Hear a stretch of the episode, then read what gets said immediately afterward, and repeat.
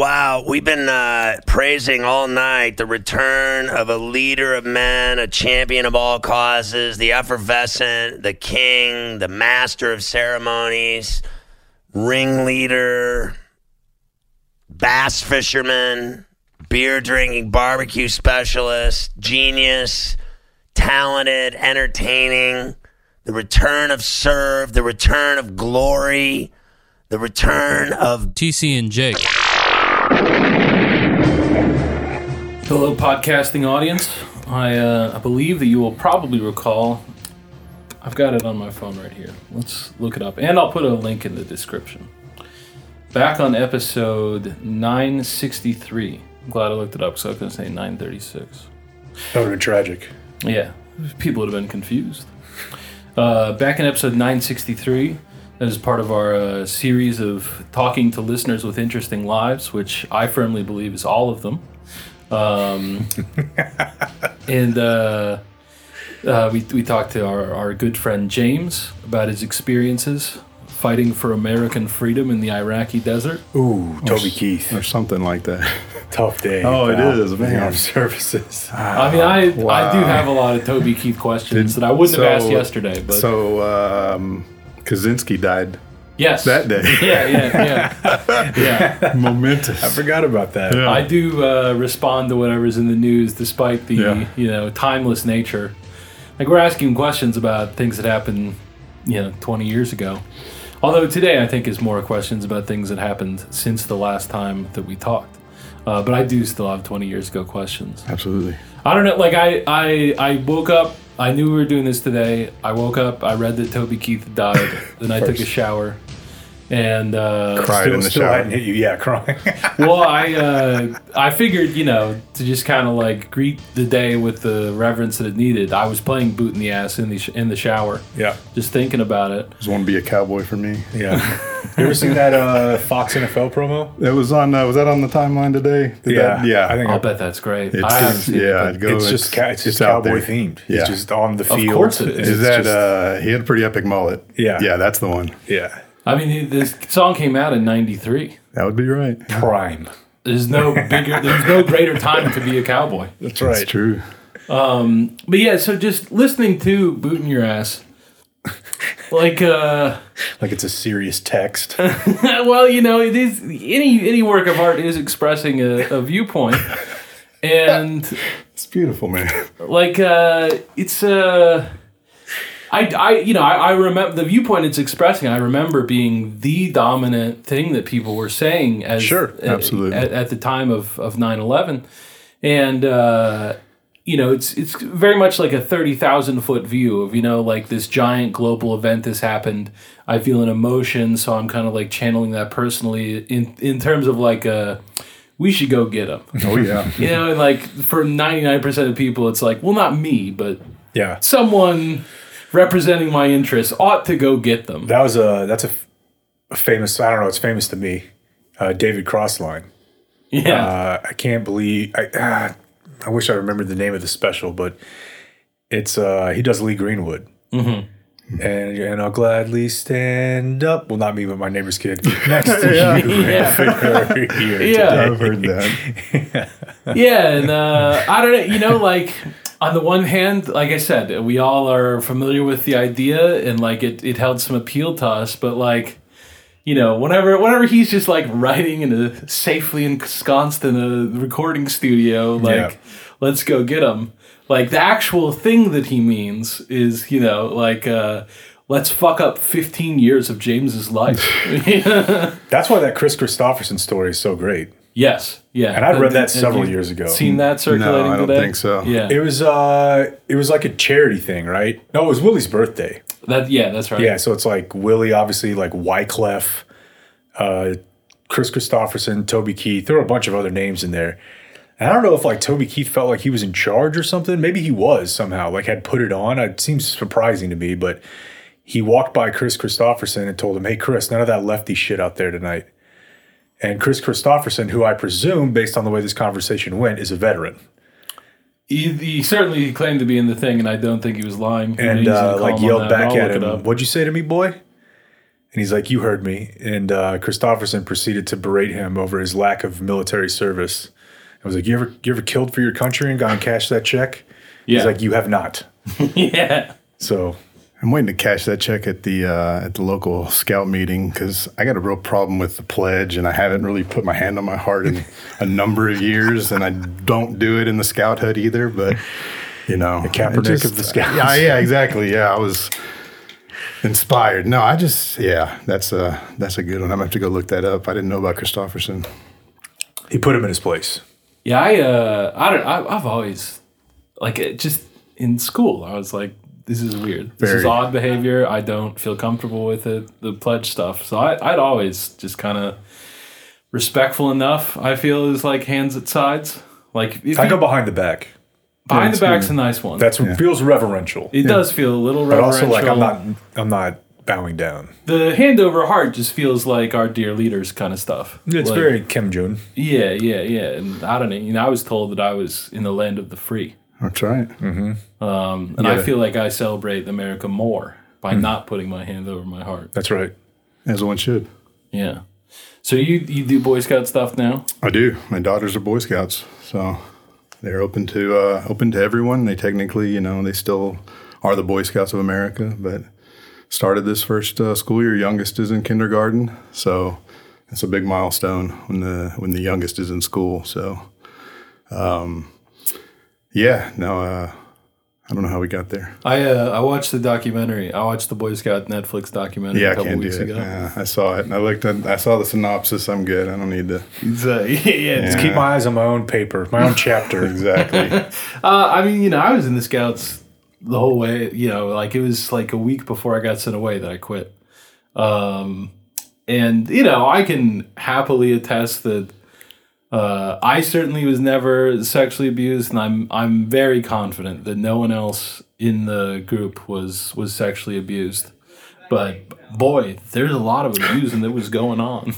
You were getting all you could handle from the church. I see. Man. no, everyone just kept their hands off my privates. Congratulations. I, yeah, yeah, yeah. No, I had a Life well lived. had a easy go of it. It was, it was pretty good. Uh, but yeah, now they get into one where it's like uh, there was no. It was just like four single guys.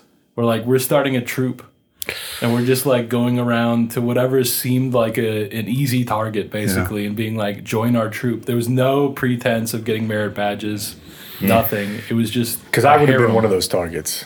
yeah, Dainty looking little fella. yeah, yeah. They're definitely looking for one parent households. Yeah, one parent obviously. household parent with households. pipe cleaner arms. Yeah. Probably not going to offer too much resistance. Oh man. And then I I, was, a, I was a gaunt child. I think like uh, people were like flying the New Orleans. It was in New Orleans, of course. Uh, the, they were like flying from Europe. That's disgusting. yeah, What that's trafficking. Is Yeah. What that is. Yeah. yeah, Okay. Wow. Enough of this. yeah, yeah, yeah. No, fair enough. Um, back to Toby Keith. did you uh, did you ever see Toby Keith You know, we when t- you were over there? I, listen, I listened to the episode recently, and I talked, and I, I said something about the bases. You were talking about stay very, very safe. Uh huh. You know, Kurt. the my group of people, the the jobs that I did, I didn't have a lot of free time to go and see those kind of shows. A lot of those people that you would see, like you can kind of tell maybe by uniform or patch, like what they do or where they're at. But uh, anything that I experienced, I saw some. Uh, what did I see? Some group of cheerleaders. I don't couldn't even tell you the team. That's how impactful it was because they set up near the gym and I was on the way there. You know, I mean the stage was in that area. But uh, I know Robin Williams came uh, to Balad. I was at wow. Balad. I was at Balad Air Base on my uh, on my second tour, 07 and 08. I lived on one of the bigger bases. I know he was there, but I'm I'm you know our missions were always at night. You know, and Yeah. that kind of stuff. You know, our typical work day. You know, we'd wake up around dinner time and, and that'd be, you know, dinners, breakfast, and then get ready for whatever the mission is and go out and easier to do the transport at night. You were doing, yeah, yeah. you were um, protecting convoys, right? yeah, so 0708, that was that tour that was uh, nothing but convoy security, and that was Yeah. almost exclusively at night. Everything, you know, just because of the, um, you know, there were nationwide curfews, so the roads should have been empty, and we're moving, you know, we're moving 30, 18 wheelers, you know, with seven, eight, nine, you know, vehicles and security support. You know, it was uh, we we you know nothing to get a mile plus. I mean, we were a long, long, long, long group. You know, I have a weird technical question about Yeah. that. So if you're, it's there's obviously like some semblance of quote unquote roads. Are you if you say there's 18 and then there you said 30? be about thirty. Yeah. Okay, so you have seven support vehicles. How do you position them? So- like, are some of them to the side? No, we go in. We go in a in a, in a Straight pretty line. single file line. Yeah, you want to keep some distance in between you. Um, roadside bombs is the main reason, and then a lot of the times, you know, we're not going more than like sixty miles an hour. You know, if you get to sixty plus, you're doing pretty good. But one of the things I did, I didn't really talk about on the first on the first uh, episode was uh, I was a scout vehicle. So instead of a Humvee, I spent a lot of time in, a, in an armored security vehicle, more of like a, I compared to like a tank with wheels like big 52 inch tires, you, you know, massive, massive things. And uh, it's actually the, the gunner is enclosed. You've got an actual turret, got a 50 caliber machine gun and a uh, what's called Mark 19, which is a 40 millimeter grenade. It's a, basically an automatic grenade launcher. If you've seen the uh, 203s on the bottom of an on the bottom of an M16, you see that in like video games and stuff. It's that Yeah. round linked together and uh, in a fully automatic machine gun. Probably one of the coolest pieces of equipment. That's I've- insane. It's I got another story about that one. I only know it because it jams in the first episode of Generation Kill. That's it. You got to Okay. have the right lube. Yeah. You got to have the right lube. Yeah, it's uh, it's very intricate. It's it's kind of difficult to mess with, but man, when you when you there's nothing like it. You know, the boxes of ammunition um, were humongous. You know, they're they're knee high.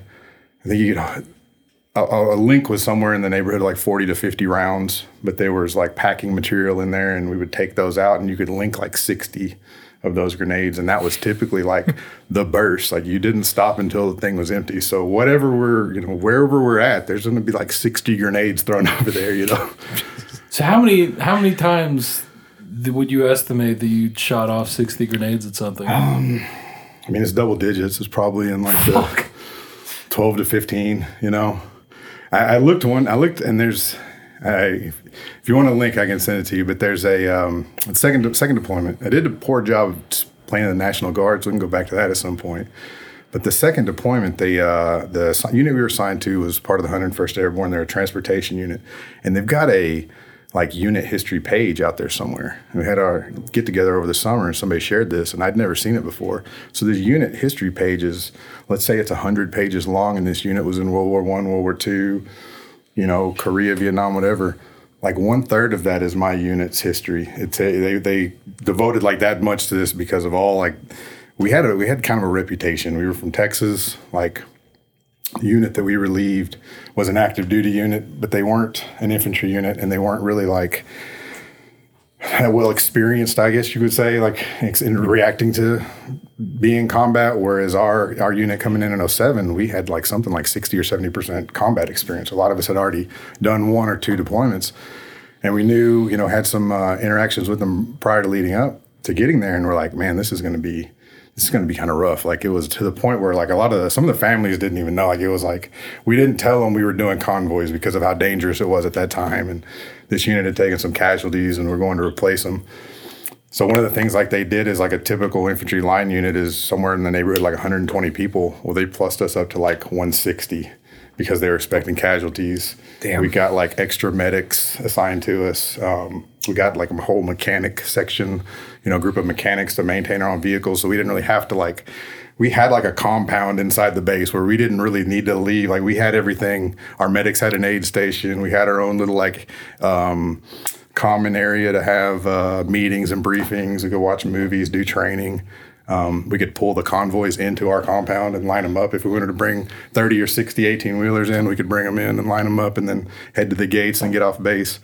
Um, but when we showed up, there was like, this unit didn't like take, you know, they, were, they didn't really know how to react to, to being attacked. Engaged. So yeah, they were just hauling butt. So like the first mission we rolled out and, and we had dismounts, you know, we are an infantry unit. We had vehicles that had people and like, all right, when something happens, we're going there. So, you know, the convoy goes through and we dismount troops and we like take over this village the first time we got attacked. We take this house, clear this house and, you know, get the guys. And it kind of like caused an incident because that's not the, the mission. You know, we're supposed to just go from point A to point B, but because this was an active duty unit and we kind of we stopped it. You know, like very very you know early at the beginning, this is a bad spot where we identified it and gonna take care of it. And you know, a lot of people didn't didn't react like that. Um, going back to like the National Guard. So did, did you stop doing that after yeah, they? yeah, we we we stick we stuck to the road. You know, Yeah. we would we would we would take like go back to your question, Jake. We would take the eighteen wheelers and and and we'd move them through the kill zone, and we typically have like myself as the scout. I could I could flip and come back. I could turn my vehicle Mm-hmm. around. If something happened behind me, that was always my job. Is I'm further out ahead. I know everything behind me is clear. I can turn around and floor it and get back to the contact with my vehicle and help with you know 50 cal and the grenade launcher and put And those so- down somewhere. We usually, I I presume there's probably two guys in there at least. So each, each of the Driver vehicles is, is three. Yeah, I was Okay. the I was the truck commander. I sat in the passenger seat. I had a gunner next to me, or a, a driver next to me, gunner behind me in the turret. Okay. So yeah, I'm, I'm kind of I've got a little computer screen map, the the Blue Force tracker, same thing. That was in Generation Kill. I had that same screen. Had that same screen next to me. Had a few controls. The the the driver sits literally next. I could drive if I had to. You, uh, Um, Brad Pitt and Fury. No, not at all. Okay. Not at all. No. Um, but yeah, I could drive. I had to. I had to call a medevac for my driver one time and finished a mission. Actually, just drove. I just had to had to pull him out and send Like- him on the way. So How how does that work? Do you have a steering wheel in front of you too? no, I just scooted what I'm over. saying. I'm like, like, I'm right okay. So there. tight. So yeah, I'm- I'm- we're literally next to each other. You're touching each other. You know, knee to knee. um, so like I had to. You That know, sounds worse than being shot at. to working me. the working the computer and trying to you know talk on the radio and drive at the same time and yeah look what's on the road um, but yeah I, I went out uh, like I said that that that vehicle keep trying to backtrack the the ASV we would I would be out like a mile ahead of the convoy sometimes. You know so that'd give the people behind us if, if I would go out a mile and they're a mile long you know they got some room to build up some speed.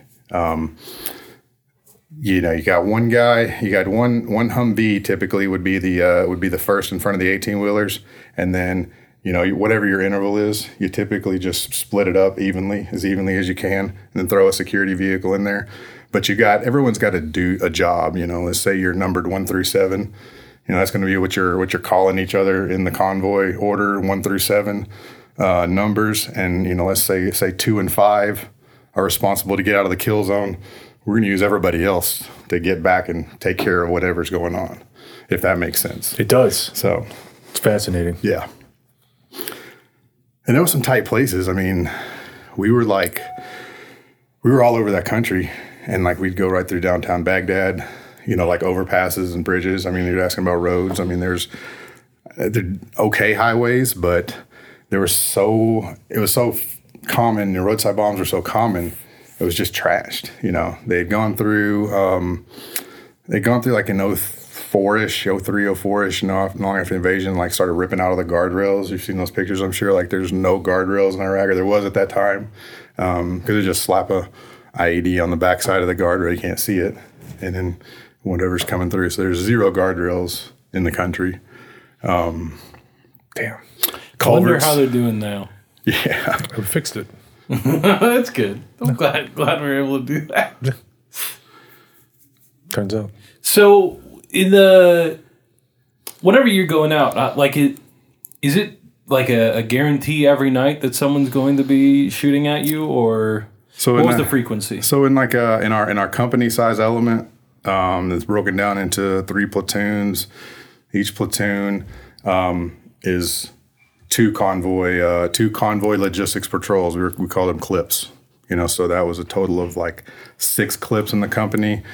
You know, we probably almost have four or five of them out on every night, um, and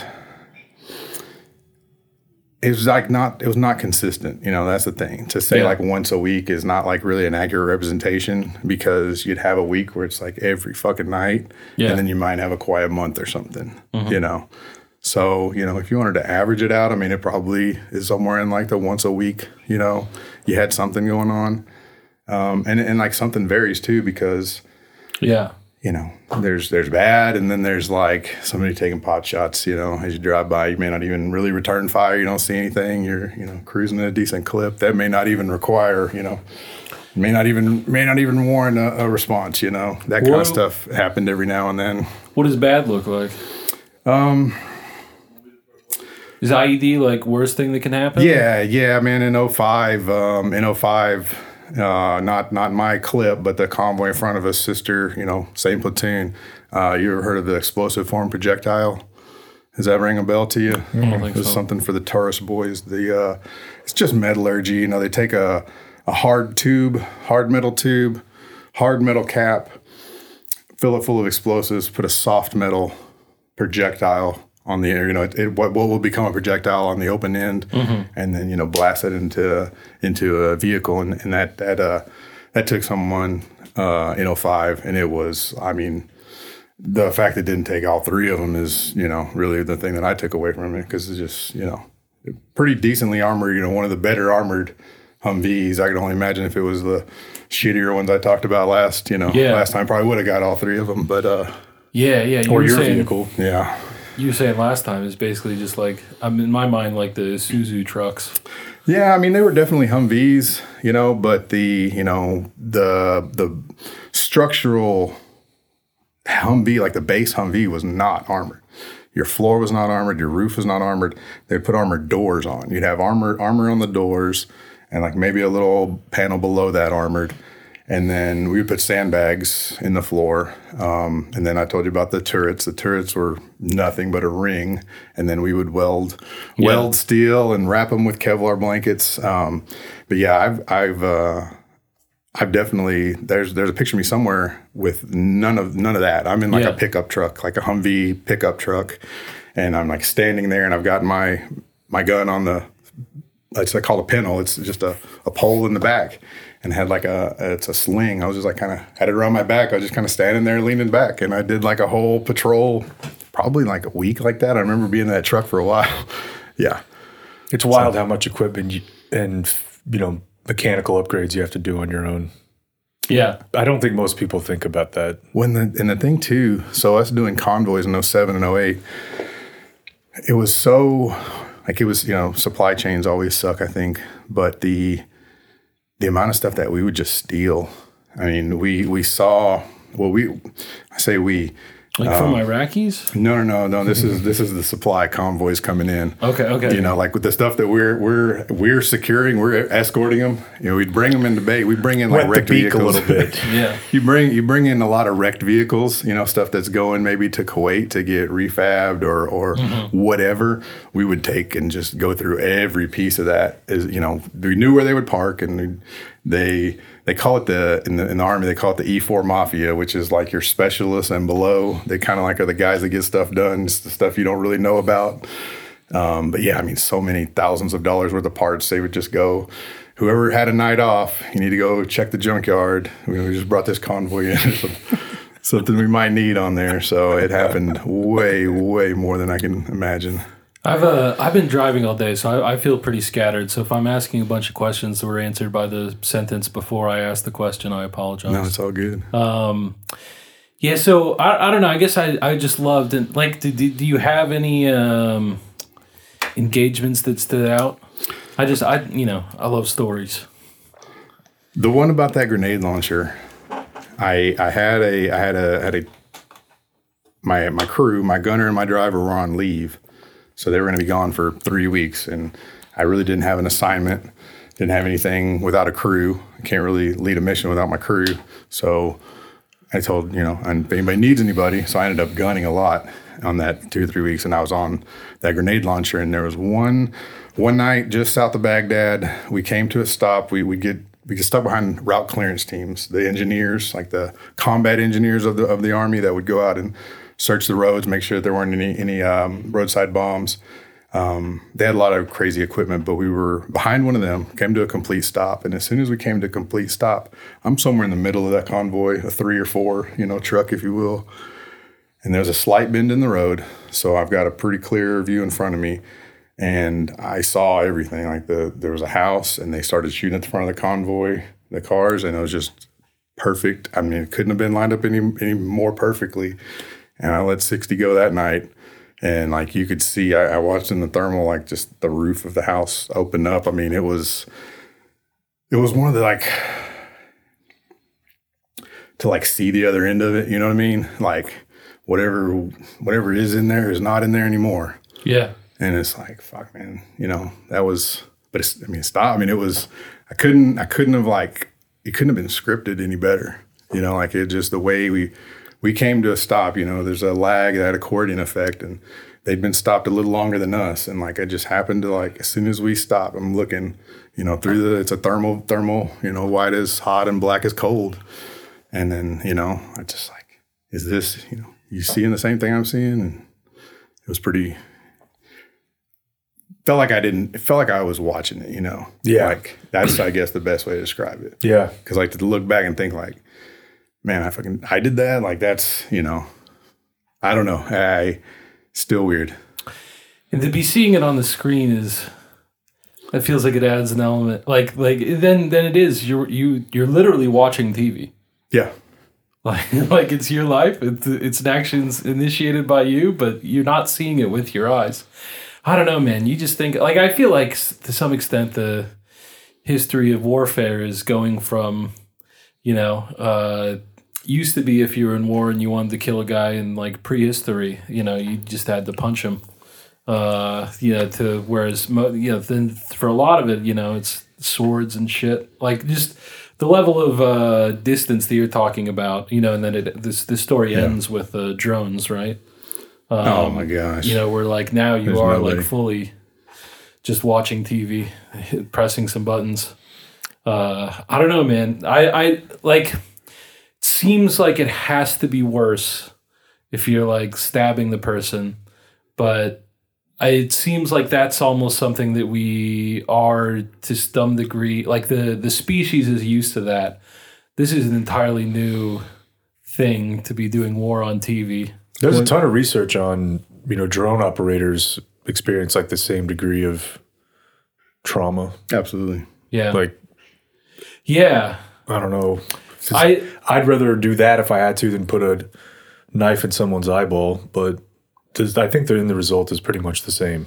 yeah. See, I, I think saying same degree feels like it really captures it because I, I guess the thing I'm trying to get at is that I, I don't think the degree is lessened, but it's different, right?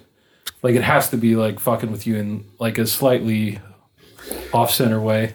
Well, and I can say too, like even from oh, you know, from 05 to 07, 08, like I was definitely on the ground a lot more. You know, I wasn't on the ground at all, hardly in 07, 08. You know, I was in a vehicle majority of that time. Whereas in 05, I was definitely on the ground and had some experience, you know, with the people. And like that's the thing too, is you don't see it from the road the same that you see it from the ground, if that makes sense. I mean, just kind of like that screen, like you're talking about, like you know, being in a convoy not leaving your vehicle, excuse me, not even leaving the road is much different than like going into a building or, you know, walking through villages, you know, that kind of stuff. Like that's really two vastly different experiences that I had. Um, I think like it's just, it's, there's so much, there's so many different, di- different varying degrees, I guess is what I'm trying to say. You know, like there's, you know, the drone operator is, is got a, it's got a job that I, I don't even I can't even I can't even think about it. But how often are they on? I guess is what I'm trying to say. Are they doing like all the time, every day, and nine to five? They're going and operating a drone that's dropping something, or is that like a deployment where they're going for six months and they go sit somewhere? It just, at least for us, you know, we kind of had like the had like the endpoint. That seems like a job that they're just always fucking doing. You know, I couldn't imagine. Yeah. it seems worse in that aspect. Yeah. you know, like you don't have to worry about going somewhere. If you can do this from a base, you can just go home every night. So yeah, that sounds terrifying. That's nightmare fuel. Yeah. I don't know. I, I, I feel like uh, I don't want to leave the the active combat part of this because I'm, I'm sure I'll have so many more questions. But uh, I am very interested in the uh, experience you went through recently. Do you have any more Iraq questions before I, we No. ask anything else? Okay. Not right now. And we could probably do this again. Probably circle back anyway. Yeah, I I'll do this as often as, as you guys want. I got one. I got one too, and I could. I'll tell one more, like as part Please. of like the the T the TMS thing is, and it's. I did uh, circling back in August, I started uh, right around the time school started with the the TMS therapy that we talked about, Yeah, just- transcranial magnetic stimulation. Okay. That's what TMS stands for. And uh, the idea is they're using like a magnetic, they call them coils. What they put on your head is called a coil. And they're using magnetic waves, um, pulses is what they're called, thousands of pulses at a time to, in hopes, stimulate the brain. There's there's brain scans that you can see. You've ever seen brain brain scan activity? Sure. you know, light and dark. Um, you know, PTSD brains are much darker than other brains. Um, you know, can't really talk too much on that science, but that's what they're trying to mitigate with this TMS. So uh, I got started and I was doing a, they call them protocols. The protocol I was doing, they were somewhere on the right side of my skull near my temple. And then there was another coil. They put it like left, kind of left of center top and I would do maybe like three to five minutes each. And I was going every single day. I, I completed a total of 51. Does it hurt? Fucking A, man. The second time. So the the first time, I think I did 15 or 16 of that protocol. And I was doing, um, I want to say PHQ9, PCS7, some of the psychological evaluations. You know, that's what they use to um, grade progress, track progress. Um, and Do you ever feel like, weird feeling one of those? That didn't have I hate feel- them. Yeah. I'm like, I don't know. I- I some days, several days. How many is Yeah. several? Yeah. I What do we got? We got a Scantron here. I wasn't thinking about it, but I am now. You know that kind of stuff. Exactly. Like, I haven't like, thought about it all day. You know what? I haven't been eating. Yeah, They're like, Yeah. how many meals? How many times have you? And I'm like, I don't. I, I don't feel good. yeah. So, so a lot of those. I think I was doing those like every. It was either every four or five days. Such a beating. Every four or five. Some of them like 80 questions long. There was, um, I think there was three different ones, and there were different intervals. But yeah, one of them was like forty questions. So it It's- took a minute. He's like, "We got the long one tomorrow." He told me we got the long one tomorrow. I got to do the long quiz tomorrow. So, yeah, but uh, like at like session fifteen or sixteen, they didn't really like the results. The doc says, um, you know, let's come Up back in. juice. Yeah, let's let's come back in and redo your protocol. And the the you know the whole thing about finding the protocol is they're like hitting you with a ma- a big amount to get a reaction in your hands or your legs. You know, looking for like a nerve reaction, I, I assume. And that's how they find the spot, and then they work up the um, percentages of the dose. It's like a This all sounds so insane. it's it's pretty nuts, man. And there's tons there's tons of YouTube out there. Um, so the next protocol, I think I took like a week off, and the next protocol was like what they call bilateral, and it was almost like right at my hairline on the front, like just above my forehead. And yeah, it fucking hurt. I felt like I was getting shocked every time I was going in there. Oh my god. And like I was to the point where I'm like, I don't know. Like I, I was like, I don't know if I can do this because the first time, that first 15 or 16, the one by my temple, you know how like you're always told like uh, the wrong touch on your temple can kill you. Chuck Yeah. Norris. Yeah. Right. So this thing is like tapping on my temple. There's not anything t- touching me physically, but the sensation is like this. Like I'm, point- I'm tapping my finger into my temple. Like that's what I'm feeling. And I'm like, this is crazy. Uh, and they said they had a mouthpiece. If I wanted a mouthpiece, you know, to bite down on. I didn't take it that first time because the the temple was just, an, you know, it was annoying and being right next to the temple. The other one, uh, left side, wasn't so bad. But when they when they went to the front, like yeah. I mean, eyes watering, teeth clenching, like just complete. Like I'm being shocked. Like that's when I did the when I went in to like do the do the find out where where they needed to be. Like I, I said, I told the guys like I'm I'm getting shocked. I said I feel like I'm being shocked. And uh, he said, I know it's intense, but it's this is just what it is. And uh, you build up like a tolerance, but they, you know, they take you way down. I want to say you're probably starting like the 30 or 40% of where they really want you to be. And then you work up to it. And by the end, like I did, uh, so I was 15, I did 51 total, whatever that math is, 30 something, you know, about halfway through that, I started like the tolerance was there. I could kind of talk to the guy, you know, I still wore the mouthpiece and it was, it was pulses. So, you know, you're in there for five minutes and it, and it pulses, which almost kind of feels like a shock, but I think it's just thousands of, you know, magnetic pulses and they're going into their brain and they're, all those neurons and pathways they're, they're trying to light those up again things that they you know think are maybe shut down or not as active and not as active in they are in other brains um, is the science but yeah when that one when that one uh, it was within like the first week it was like it was the light bulb it was like something a switch has been flipped. Like Really? something's going on in my brain. I um I actually like started sleeping like shit.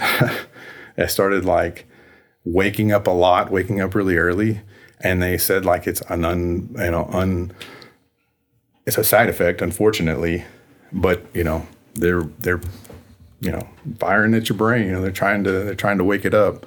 Um, it was probably like in that same time period. I just I felt like I had I used to have a nightmare. I mean, I still have this recurring nightmare of an incident where a civilian was killed. And it used to like hit me where when I'd have that nightmare, I was just like, I'm back at square one, if that makes sense. Like I'm just anything and everything I'm done, I'm like, it's still there. It's still there. So the the setting is is something that happened.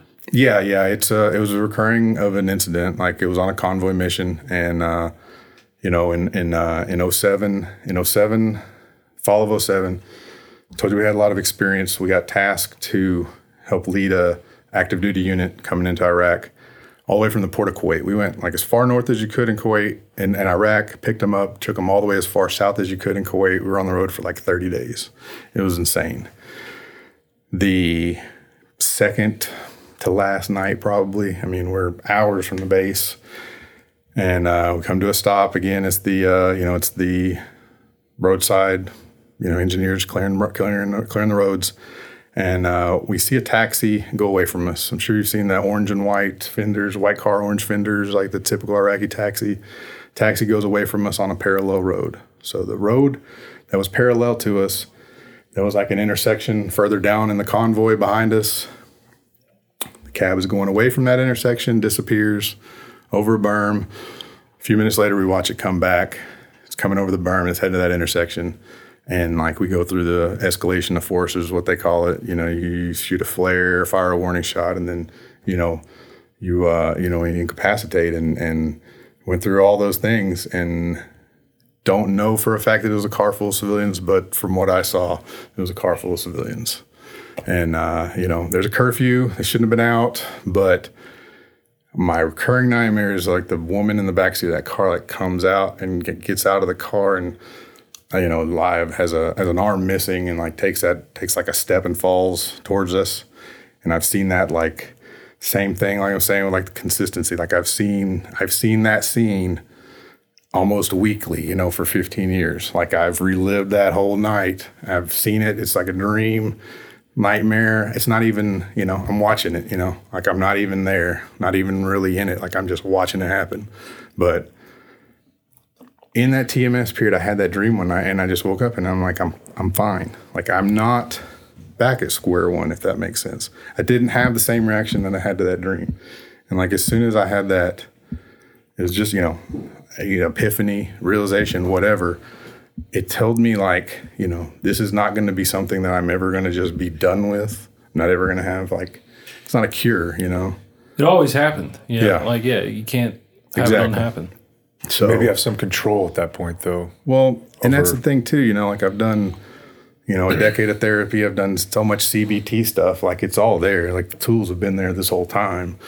But yeah, I mean, maybe getting my brain zapped, you know, helped a little bit. I mean, there's definitely other factors. I mean, it's been a wild and crazy, you know, eight months. It's been intense. So What uh, what, what what do you mean by that? What other stuff you've been doing? um, I kind of am uh, officially, I guess you could say, retired.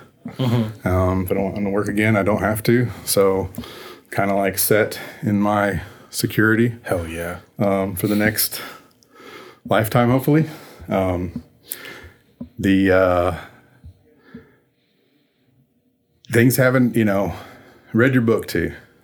Read the the book you recommended. It wasn't the first time I've been recommended that book, but you recommended The Body Keeps a Score. Mm-hmm. And the thing that the thing that helped me in that same time period reading that book is how much like I've hurt those around me. Like I didn't really understand like secondary PTSD is a real thing, you know.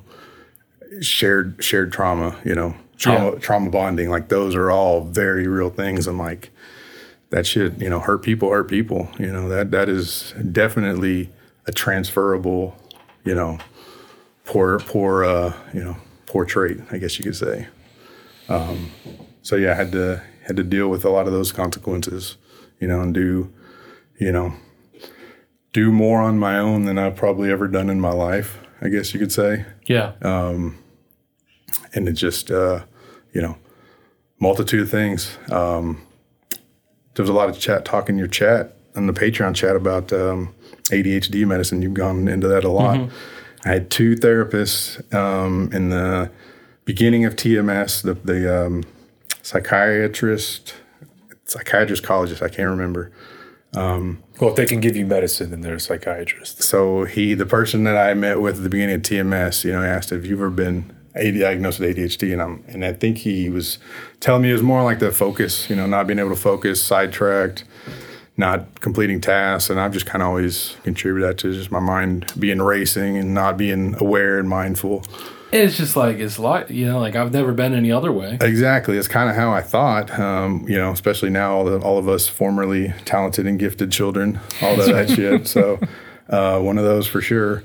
Um, but I had him, and then uh, got a new therapist. Well, I saw you. So that was in June. I probably got a new therapist like right after I saw you guys. My therapist left the vet center, but I got a new one, and she's challenged. She's challenged me a little differently than the previous guy, so it's been good. but she also said the same thing, like very similar. So I uh, try. I'm, I'm in the probably like 60 to 90 day window of Strattera, which is like non, Non-stimulant. uh, yeah, Yeah, non-stimulant I've heard of that, Adderall. It's yeah. like the non-stimulant Adderall is the way I, didn't know that understand. existed. Yeah, Yeah. like it doesn't affect your sleep idea. or doesn't make you jittery. Right, right. Yeah, I've heard of that. And uh, yeah, so like I said, I'm in that still early, you know, but this is the first time in 15 years of dealing with this that I've never like taken a medication that was geared toward depression and anxiety, you know, PTSD. Like I was looking at the bottle and it's like for focus. It's like, all right, I'm doing all right. all right. The only thing I need help with is focus. Yeah. That's a big improvement. Exactly. I was like, yeah, we're in the right direction. So So, as far as the, you know, having that recurring dream and then having the experience now of waking up and, and feeling like it's a, a drastically different place that you're at with how you deal with that, do you like, you know, like you talked about last time about doing ayahuasca, like the ayahuasca didn't doesn't sound like take that from you. Like you Yeah. you, did that and then you're still waking up and you're feeling back at square one with the dream. It, do you like you know I everything I'm hearing is like you know there's a lot of factors, but kind of it might be you know that it's the transcranial magnetic what's the S stimulation stimulation That's the easy one. yeah, the, the that that's what's you know kind of puts you in this place is, but I, I just that's what I'm that's the message I'm getting. But I want to make I you know it, it doesn't. You're not saying it. uh I don't want to put words in your mouth. No, so I, I got ask you. you. Is yeah, that no, how I, you feel? Yeah, I absolutely feel that way. No, I and another thing too through those psychological evaluations, and I didn't, you know, I I, I mentioned a suicide attempt a little bit. Yeah. you know, in the first time, but. I'm, you know, I'm not going to share anybody else's stories, but it's been confirmed to me through others and groups that like there's this common feeling along um, with a lot of people similar in, similar people deal with addiction too that like this is just the way we are and this is how it's always going to be and like death is the only release from that or that's the only like that's the true end game. Because from now until death you're going to have to deal with this thing whatever that is PTSD addiction it's it's been explained to me in similar feelings and through taking those surveys at the TMS like I don't feel the same way that I did about that one about that outlook, if that makes sense. That's beautiful, man. I- that feels like the biggest gift you can get. I've never had a more, I've never been as optimistic as I am, you know, at this point in my life. Like it's, it's, yeah, it's been incredible. And you completely stopped with other meds? No, I, um, I tried, I tried something at the beginning of last year and I, um, I, I got nauseous. I used to get like Yeah, some of those was SSRI stuff was just f my stomach. I got issues with that anyway, so I don't need any help from Yeah. any help from that junk. It'll Um, tear you up. So yeah, that's uh, that was kind of like the end of that. But uh, so that was probably like the spring. Hadn't done anything since like the spring of last year, and then I just started this like between Thanksgiving and Christmas, probably. So The focus one. Mhm, yeah. So like I said, sixty to sixty to ninety day window. Like I'm checking in. And that's the thing, you know. It's a good thing about the VA is like they'll meet with you as long as as much as you want to, you know. So I'm gonna check in like monthly until we get the dose dialed in, and then you know go from there. They just set it up, and you can get like a you can get three month supply. They just put it in the mail. It's it's easy once you get it set up. But um, Thanks, Biden. yeah. I, uh, I, I, I just, I've never always kind of had that like suicidal ideation. Like it's kind of always been in the back of my mind, you know, and I hate to even talk about it, but like I think talking about it kind of is cleansing and cathartic, hopefully, that it's just not the same. I don't feel the same way. Like I went for a long time. I thought it was just like a trait, you know, like that's just a, a character. That's m- part of my character, you know, self-loathing, you know.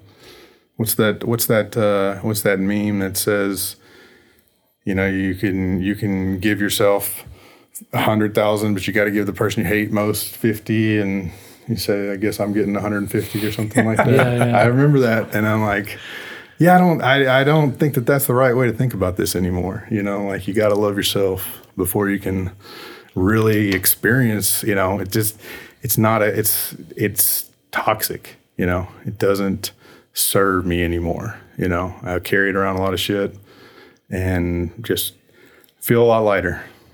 Yeah. Awesome. Yeah, and you know, I the way it's. I mean, yeah, I. I've not had any experiences that you've had specific, but like you know the, the you know suicidal ideation and the, the yeah, yeah I've had that experience plenty. Um, Real quick though, when they ask you though, like sometimes like when I would go to like therapy or like group therapy and stuff like that, and they're like, "Yeah, I have ideations." I was like, "I'm not gonna tell you. Yeah, That's- Yeah. I know what you're gonna do. yeah, You're gonna call Yeah. the coppers. yeah. I don't want to spend the forty-eight involuntary hours in the Here you go, facility. 5150 me. So no, I have never thought of that once. No, thank you. Definitely not. Like, yeah, yeah. I mean, I guess like if you really like the VA, like you can really trust them, but like a normal therapist, I'm like, who does that? Yeah. Yeah, and I, don't, I feel like if you even kind of like hint at it, that it, Oh yeah, alarm bells. I don't like. Yeah, yeah. So Uh, I, like I'm on a Zoom call, I do feel like it's better for wanna- everyone if I just pretend like. Yeah. Zoom call with a therapist, and I just like slowly have to lower the knife. I'm like, no, But I, you know, the the beautiful thing about like, there's just a sense of momentum. Like if you get, if you figure a couple things out, then and you know, I feel like we've been talking about this um, with some of the. I feel like we've talked about this on episodes recently of just like.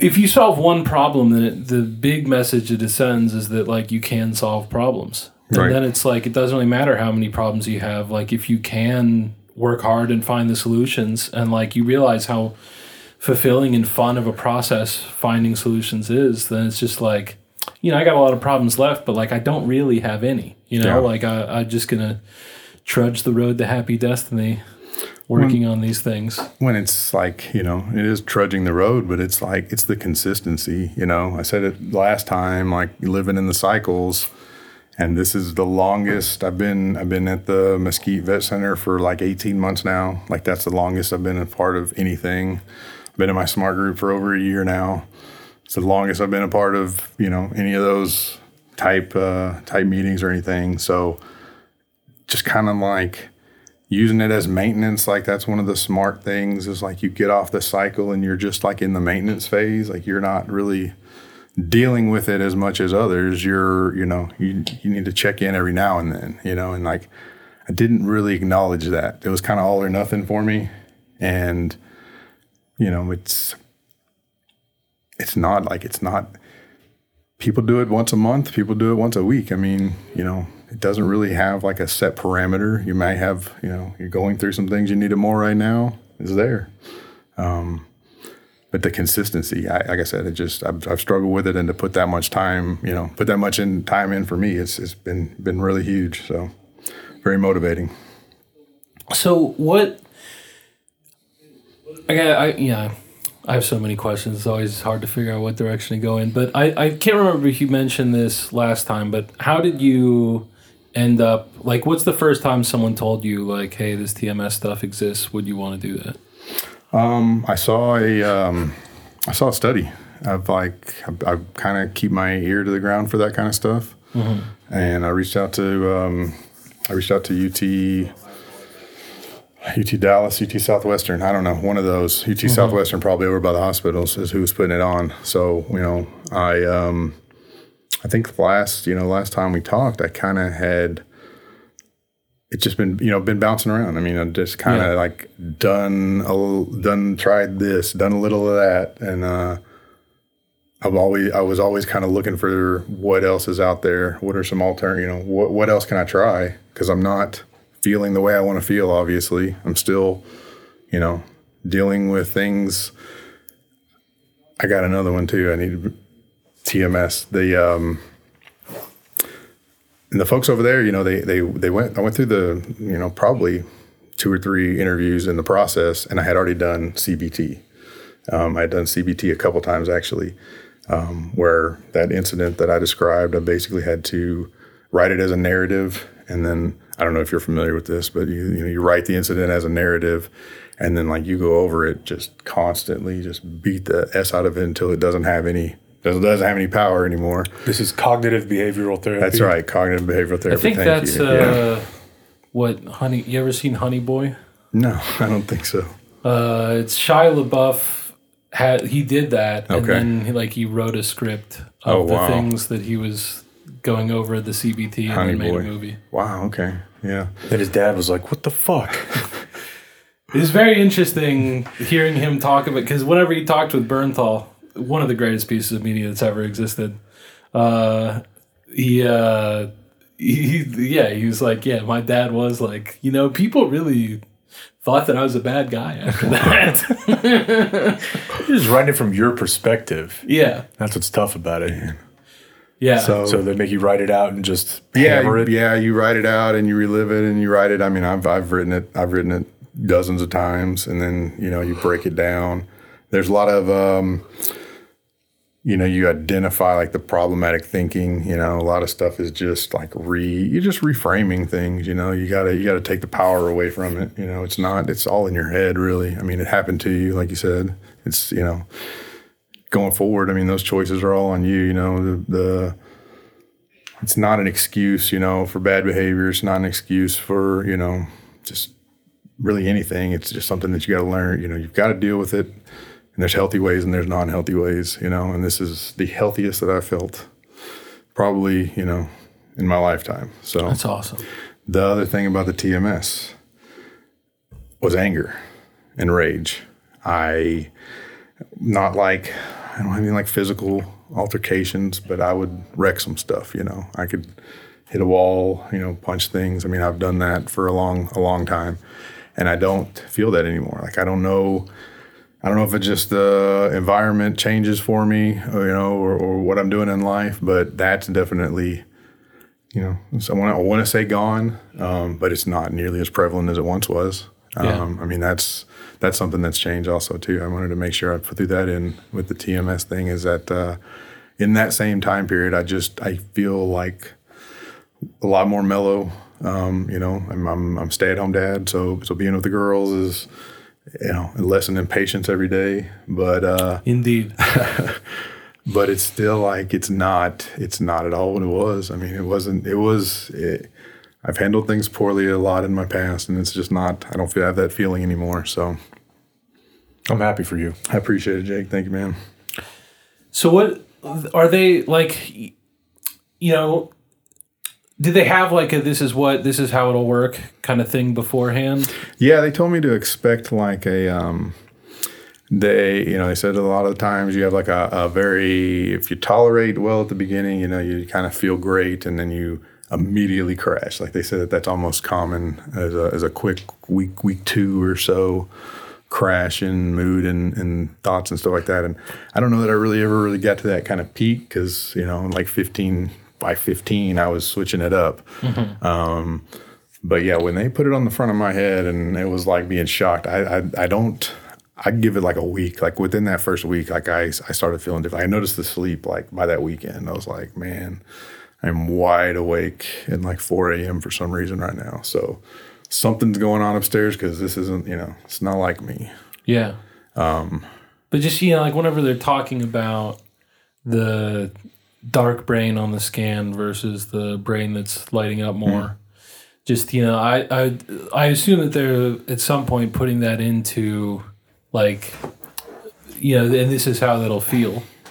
You know, like like your your life is different based on whether or not that scan's dark or scan's got a lot of activity, right? Yeah, I mean, I you know, I have not had a scan personally. I Yeah, mean, yeah. I would be curious. I don't Yeah, but I just mean, you know, like whether it's being scanned or not, your brain's acting that way, right? yeah, Yeah. and and the other thing too is like this is so.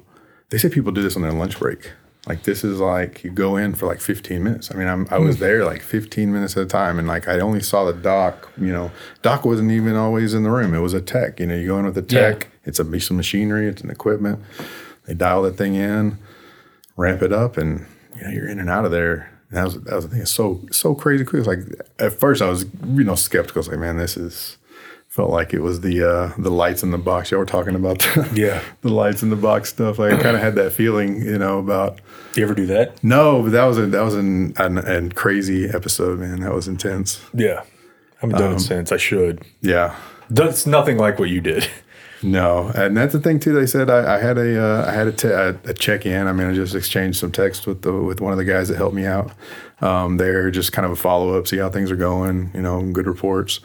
But they they do say like you know if if people you know if you have a down period or you start to feel it, people come back in and kind of like do a refresh or whatever. Sure. Maybe they don't do all fifty one. They might do a smaller number. Yeah. But they say some people come Okay. in, yeah, come back, come in and get it done every now and then. So I'm, uh, you know, August. It was I started in August and I finished in November. So just uh, just over two months. You go back? three months. I don't have anything planned now. Yeah, I don't have anything planned now. I'm like I said, I'm I'm excited for uh, for medication, see what that brings. Um, excited to have some like permanence in my life. I've kind of felt like I was in limbo for a little while, but like you know, just Consistency everything- is key. everything became official today, and I'm Today? happily, happily, happy to retirement? be. Yeah, so That's great, man. happy to be a This is your party. stay-at-home dad. Yeah, Uh, so the, I, yeah, I guess the thing I, I'm trying to get at uh, is just like, do, do you feel like,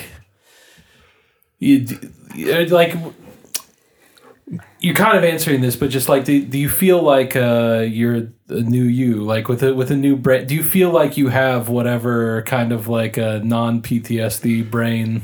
I tell you that I feel like childlike. Like I feel Yeah. very like like these are kind of like new brain. these are feelings like I haven't felt in a while. You know, like being social. I mean, you know, having a life like outside of the home and you know having friends and things like that. Like that's relatively new to me and and um, like I remember it. I remember this. You know. Yeah. I remember doing this a long time ago. Like, yeah, this is you know this is pretty rad. So.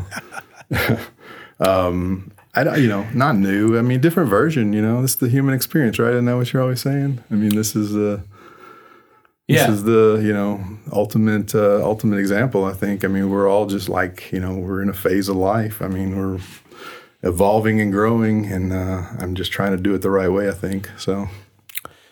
Yeah, no, my uh, you know, at my father-in-law's funeral, he, he I've been thinking a lot about you know things around combat because of his experience. in life. Condolences, man. Thank you. Uh, like they, you know, the guy gets up is like, yeah, we we work together. Uh, we both like fishing, and we'd both been in Nam, so we just went fishing a lot. I bet. And like, I don't know, dude, like that just that's not like you just want to find other people who have some frame of reference for this insane fucking thing that just happened. But like, you know, back then you don't want to talk about Oh, yeah. it. You want to shut the fuck up and try and catch some fish. By, like, by the way, as an aside, uh, your sister in law posted our episode and was like, "My brother in law had a uh, beautiful, touching tribute to uh, our father in law or to my father." And she posted the whole episode. And I think we're just talking about cum for like the first 15 minutes. Kristen looked at the comments and it's like people his age. and they're all just like, loved him, amazing, blah, blah, blah. And it's like you probably didn't click on it, did you? Oh, That's no. fine. Leave it, leave it at that. You know, they're just trying to go with whatever works for them. Chris was laughing so hard. you guys just talked about cum for like 10, 15 minutes before you got to Rudy. Hey, they can relate, they can relate to that too. Whether or not they want to admit that at church, it's fine. Everyone does it. Oh my gosh. Sorry, I just you brought up the funeral. Yeah. Yeah, no, I just I don't know. I I'm I'm, I'm interested in your take on the stuff I was talking about in the last episode. I, I feel like the culture around it has changed somewhat, but I think you know much better than me about like the the whole business of like uh, you kind of imbued him with a dignity that the society was not willing to extend any other way. I can see that absolutely. I mean, I think I think that the I don't know. I can't speak to the time frame, but there is a certain you know high percentage of society that thinks that like just because you're a veteran, like you've got a little bit higher level, you know, of whatever that may be. I Toby don't know. Keith has a higher opinion That's, of you. Yeah, that's that's what I hear. Um, but we're just man, we're just we're just human dads, man. We're just people. Like Yeah. I mean, it's you know, no, they you know they. I, I can't say as a minority either. I mean, I'm, I'm sure that you're 1000% right for everything that you went through. The, the, the guy with the car, like, there's no way. Yeah. that's not happening. If yeah, without it's not happening without the uh, being a vet. And I mean, There's- tangibly, the medical care does seem considerably stepped up from what's offered to me. Yeah, it's not bad at all. I mean, I'm I like I said, I've I've, I've seen it when it wasn't great, but it's been Yeah. they've they've made a lot of improvements and it's just getting better. Um, That's great. I think too, back to the you know what you're saying. There's kind of a different like culture out there, I guess you could say, because I've also I've, I've in the civilian world. I definitely was around a higher level, probably director, VP title type person that had a anti-military Um, Oh, really? yeah, and his reasoning was um, we require too much direction. That's what he told me. He's like, we need to have everything lined out. And I'm like, isn't that what you're supposed to do as a proper leader anyway? I mean, that you I think know. what he's saying is he's not it's like- excited about that part of Yeah, like, you want a lot of improvisa- improvisation, I guess. I don't know. It was uh, just kind of struck me the wrong way to. Yeah. I, it didn't seem like a solid argument. You know what I mean? Um, if you Yeah. want to say their brains are all mush and they got too much PTSD, that's a different story. So, Man, we were going through. He has like a album of photos. Like he had a camera while he was in Nam, and there's a lot of photos, and they're awesome. Uh, but some of them, I, I always get Apocalypse Now and Full Metal Jacket mixed up. I'm pretty sure it's Full Metal Jacket that has the sequence with the uh, Asian woman dancing for all the troops. he has photos of like that. Oh, wow. Like it's definitely that. Like they just got like a truck bed that they pulled up. dude, having pre rolls, I, that, I that's news to me. I've never heard that from a Vietnam vet. They having pre rolls around. They weren't selling was, uh, you uh, weed out of the motorcade or golly. motor pool. Man, no, that was al- it was a lot of alcohol. You know, you're not supposed to drink in, in Iraq. You know that. Where do you get that- it? The first deployment, um, our base had like a coalition compound, and the Italians were there. The Italians were our explosive ordnance disposal group. That's who we'd call if we ever need anything blown up. And man, they had a nice little bar. You can buy a bottle, you know, package package bar, regular sit down bar. Do you have to do it like on the low? Yeah, it wasn't like you're not really supposed to be over there, but nobody really asked you a lot of questions. I guess if that makes sense, you know. So unless somebody I stops you, I think that's what kind of was with Yeah. the pre rolls. there's so much of that in the military. Like you can just walk around with a blank piece of paper, but if you walk fast and look like you're, you know, busy, you can pretty much be left alone all day. I mean, Yeah. you know, a lot of a lot of secrets like that. So I, you know, it doesn't surprise me. But yeah, that was how uh, the first time, and then by the second time, um, it was just the big base, um, Balad, you know, humongous base. There was people there. There was all kind of, uh, you know, around the barber shop. There was like a lot of third country nationals. A lot of like Filipinos worked in all the sewing shops, barber shops, things like that. They had all kind of contraband stuff. You just had to ask the right people at the right places. Um, people were getting stuff mailed. Like it was pretty easy to mail things at that time. Um, Like cocaine?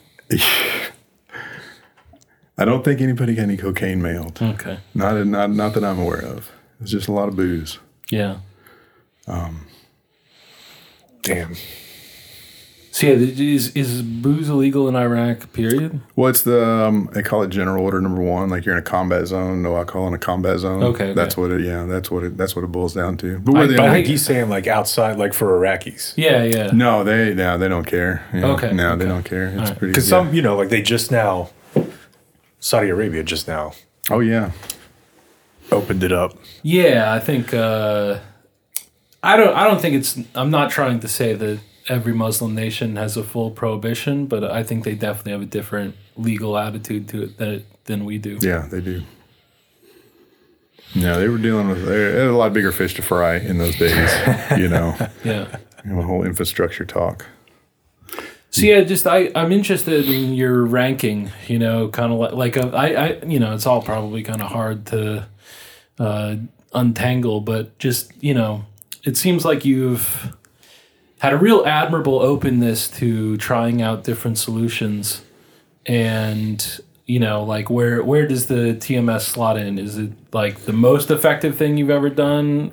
Was just like going to therapy in general, like regular talk therapy, like the biggest different. Like I, I don't know. Man, I, you know, I, I plugged SMART a lot last time too, but I don't think I said anything about it being cognitive behavioral therapy based. I mean, it's a CBT Like a recovery program? Yeah, the SMART Yeah. program. I mean, it's all CBT based. If you if you've done CBT and you sit in a SMART meeting, you're going to hear something familiar, and I think that you know that resonated humongously because it's like the power. I mean, if, you, if anyone's familiar with AA, you go in there and they tell you that like you're powerless to whatever, you know and that's the opposite of smart where you're think where you're telling yourself i'm the one that's in charge of all this stuff and i can i can handle this i can figure it out i can i can work with these tools you know to, to get over this as opposed to just kind of like submitting to nothing i would say Yeah, I probably said this last time, and if not last time, certainly in some episode somewhere.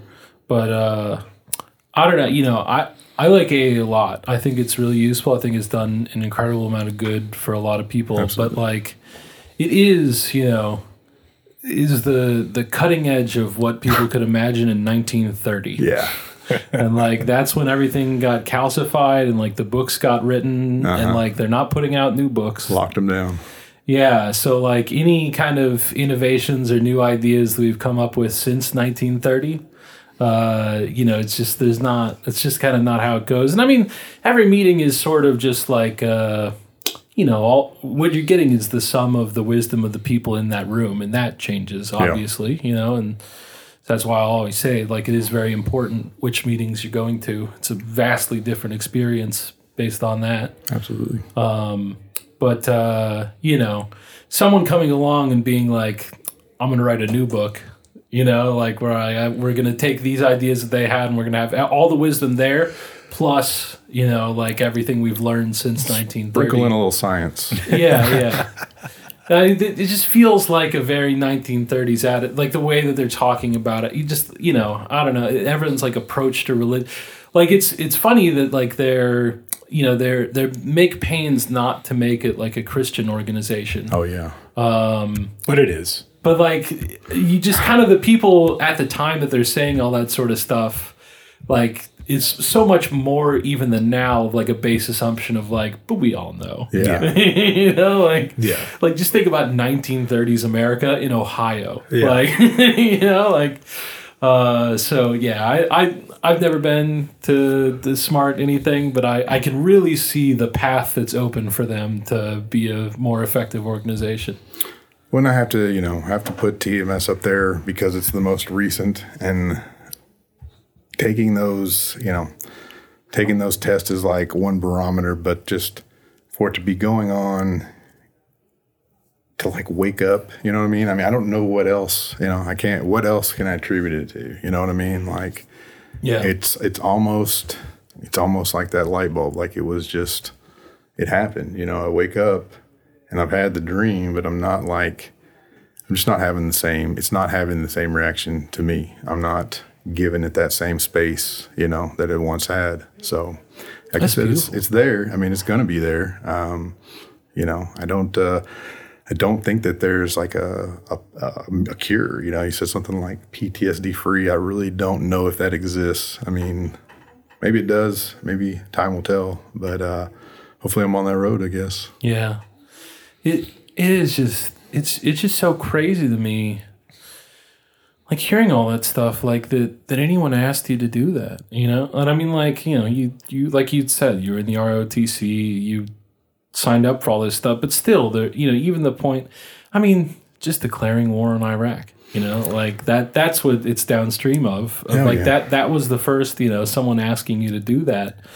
Like just to go to a 18 year old ask them something that there's no way that they can begin to have any conception of how this is going to shape their life and be like you know hey do you want to uh, wake up once uh, a couple times a month uh, for the rest of your life remembering the worst thing that anyone could imagine see happening?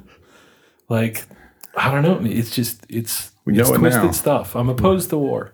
No, he, uh, you know, it's definitely affected the way, you know, I talk to my teenagers.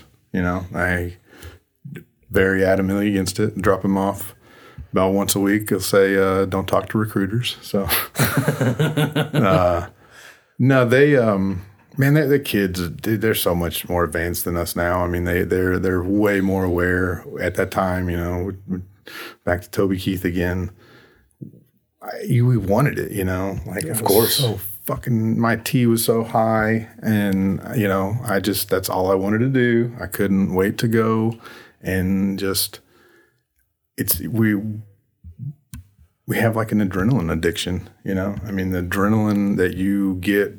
You, you can't compare it to anything else. Like there's just there's nothing else to compare it to, and to like have that zapped into your brain for hours at a time in your early 20s like there's no what do you come home to after that you know like there's nothing that you can do that's ever going to even come close to that experience or that feeling Yeah. so yeah you you can see why a lot of guys lose their way firing fucking 60 grenades at a time Yeah. not a lot of opportunities to do that over What am I here. supposed to do? Go volunteer? Yeah, Jesus Christ. um, yeah, not I don't know. There was a thought that you kind of had in the the last one that I I just thought it was very beautiful, and I, I feel like everything you've said uh, today has driven that home more of like you guys, the veterans, are kind of like on the vanguard of like understanding the brand because you know like the thing like you're you're presenting the medical field with a problem that is absolutely urgent and calls for any possible creative measures that they can come up with.